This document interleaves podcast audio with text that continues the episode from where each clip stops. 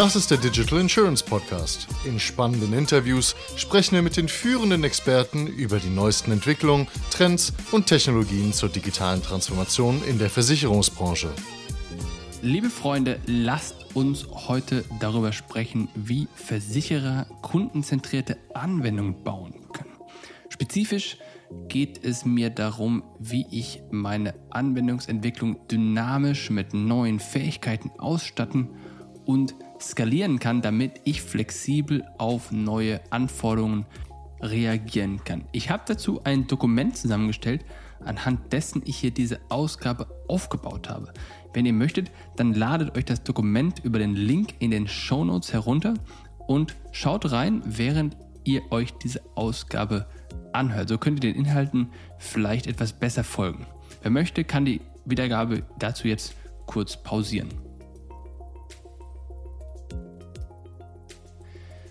Wir machen weiter mit dem Fakt, dass Software die Leistung einer Organisation vervielfacht. Gerade deswegen ist es so wichtig. Bezogen auf Kunden sorgt Software dafür, dass die Interaktion mit Kunden durch beispielsweise Kundenlogins und andere Dinge gestärkt wird. Bezogen auf interne Unternehmenssteuerung sorgt Software zum Beispiel dazu, dass die Vielzahl an Daten ausgewertet werden und die wichtigen Erkenntnisse aus diesen Daten dann gezogen werden können. Und zum Beispiel in der Zusammenarbeit innerhalb der Organisation sorgt Software durch Chat, gemeinsame Arbeit an Dokumenten oder auch Videocalls dafür, dass Informationen in Teams effizient fließen können. Im Ökosystem sorgt dann Software für die Verbindung der Partner und in der Verwaltung sorgt dann Software zum Beispiel für einen reibungslosen Ablauf der Prozesse und der Verwaltung beispielsweise der klassischen Kundenstammdaten. Dabei ist es weiterhin wichtig, Teile von Software selbst zu entwickeln. Klar ist, dass ich Software selbst bauen muss, die mich vom Wettbewerb differenziert. Das sind oft Anwendungen an der Schnittstelle zum Kunden oder zu Partnern, wie beispielsweise spezielle Logins oder auch einfach nur die eigene Webseite. Und ich kaufe all die Software, die ich für den gewöhnlichen Betrieb brauche und die zum Beispiel kein Alleinstellungsmerkmal ist.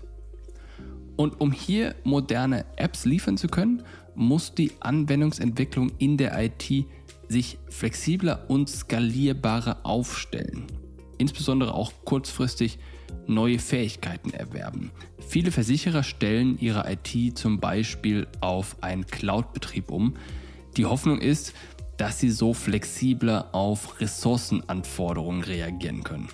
Diese Rechnung geht aber dann nur auf, wenn ich diese neue Flexibilität meiner Infrastruktur auch durch eine ähnlich hohe Agilität meiner Anwendungsentwicklung nutzen kann. Diese Agilität dehnt sich dann zum Beispiel in zwei Richtungen aus. Einerseits geht es um die Frage, wie schnell ich meine Ressourcen für den aktuellen Bedarf hoch und runter skalieren kann. Und andererseits muss ich ähnlich flexibel neue Fähigkeiten wie zum Beispiel moderne Technologien hinzuziehen können. Demgegenüber stehen dann oft aber starre Organisationen, die ein fixes Set an Output generieren können und die oft nicht über den Employer Brand hin verfügen, um die gewünschten Entwickler sowohl in der Anzahl als auch mit den gewünschten Fähigkeiten einstellen zu können. Die Lösung ist hier, externe Entwickler nahtlos als eine Art atmende Organisation ergänzend an bestehende Teams anzubinden. Hierfür nutzen große Unternehmen ganz offensichtlich und ganz seit längerer Zeit Osteuropa für eine erfolgreiche Auslagerung dieser Entwicklung. Für alle, die es nicht wissen, dort finden sich gut eine Million Softwareentwickler, die grundsätzlich eigentlich alle gängigen Technologien beherrschen und natürlich auch Erfahrungen mit der Entwicklung von Software für Teams in Westeuropa haben. Die Universitäten gehören zu den besten in Europa. Die englische Sprache ist in der Regel auch kein Problem. Kleine Unterschiede in der Zeitzone sorgen dann für eine große Überlappung der Arbeitszeit und was viele nutzen, was aber meiner Meinung nach nicht das Hauptargument sein sollte, ist, dass die Personalkosten dort geringer sind als in Westeuropa. Das alles funktioniert, weil das pure Schreiben von Code zeit- und ortsunabhängig ist. Ja, mit den richtigen Prozessen arbeiten Entwickler vollständig autark. Sie benötigen dazu gute, vollständige, abgeschlossene Spezifikationen und jemanden, der bei Rückfragen schnell Antworten und Entscheidungen liefern kann. Wir selbst machen es echt so, dass wir Software in der Ukraine entwickeln lassen Und dabei sind unsere Prozesse inzwischen so gut, dass die gesamte Kommunikation über einen gemeinsamen Chat plus entsprechender Ticketsoftware ablaufen kann. Wir müssen also nicht mehr viel mündlich miteinander reden, weil die Tickets so eindeutig und so vollständig sind, dass sie ein Entwickler völlig automatisch und autonom umsetzen kann. Aber Kritiker haben recht, hier stehen oft strukturelle und organisatorische Hürden im Weg. Ja, Beispiel, Software ist auf Deutsch programmiert. Die Entwickler brauchen vielleicht viel Fachwissen, weshalb die Einarbeitung zeitaufwendig ist. Ne? Viele müssen dann direkt User Interfaces bauen. IT-Aufträge sind auch oft unvollständig. Code ist nicht selbsterklärend und Zeitvorgaben sind auch oft noch unrealistisch.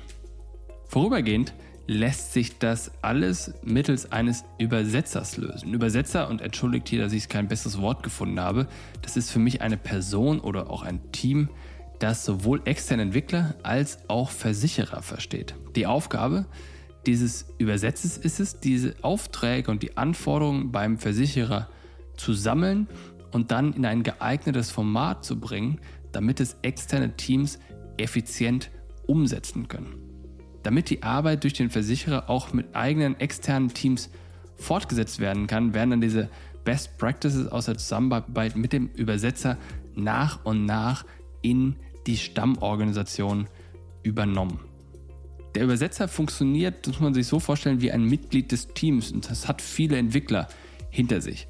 Wenn beispielsweise die Arbeitsaufträge vom Auftragsmanagement in die Abteilung gehen, dann gehen sie dort entweder direkt zu einem internen Entwickler, der die Teilaufträge entgegennimmt, offene Fragen klärt und dann die Aufträge selbstständig umsetzt und auf die gleiche Art und Weise nimmt dann auch der Übersetzer Teilaufträge entgegen, klärt Fragen und setzt dann diese Aufträge mit seinem Team externer Entwickler um. Ne, dabei ist es jetzt wichtig, dass dieser Übersetzer die Eigenheiten der Versicherer versteht.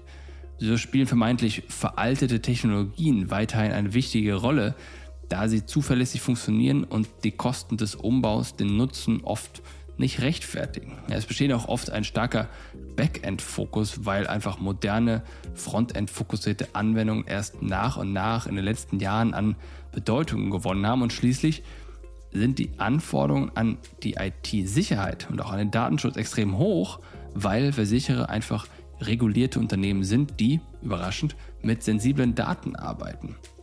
Und um diese Abhängigkeit von Übersetzern zu minimieren, das ist ja ein wichtiger Aspekt, sollten Versicherer langfristig Code gut dokumentieren und Wissen universell verfügbar machen.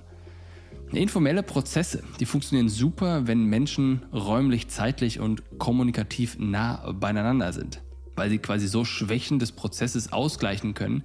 Das ist aber ineffizient. In Remote-Settings ist die Kommunikation stark reduziert, weshalb hier das Vertrauen und sauberes Ausführen von Prozessen in den Vordergrund rückt.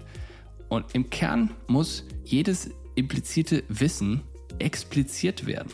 Das heißt, dass ich bestehenden Code dokumentieren muss, ich muss Entwicklerumgebungen automatisiert bereitstellen und insbesondere nur vollständige User Stories bzw. Entwicklungsaufträge wirklich in die Entwicklung geben.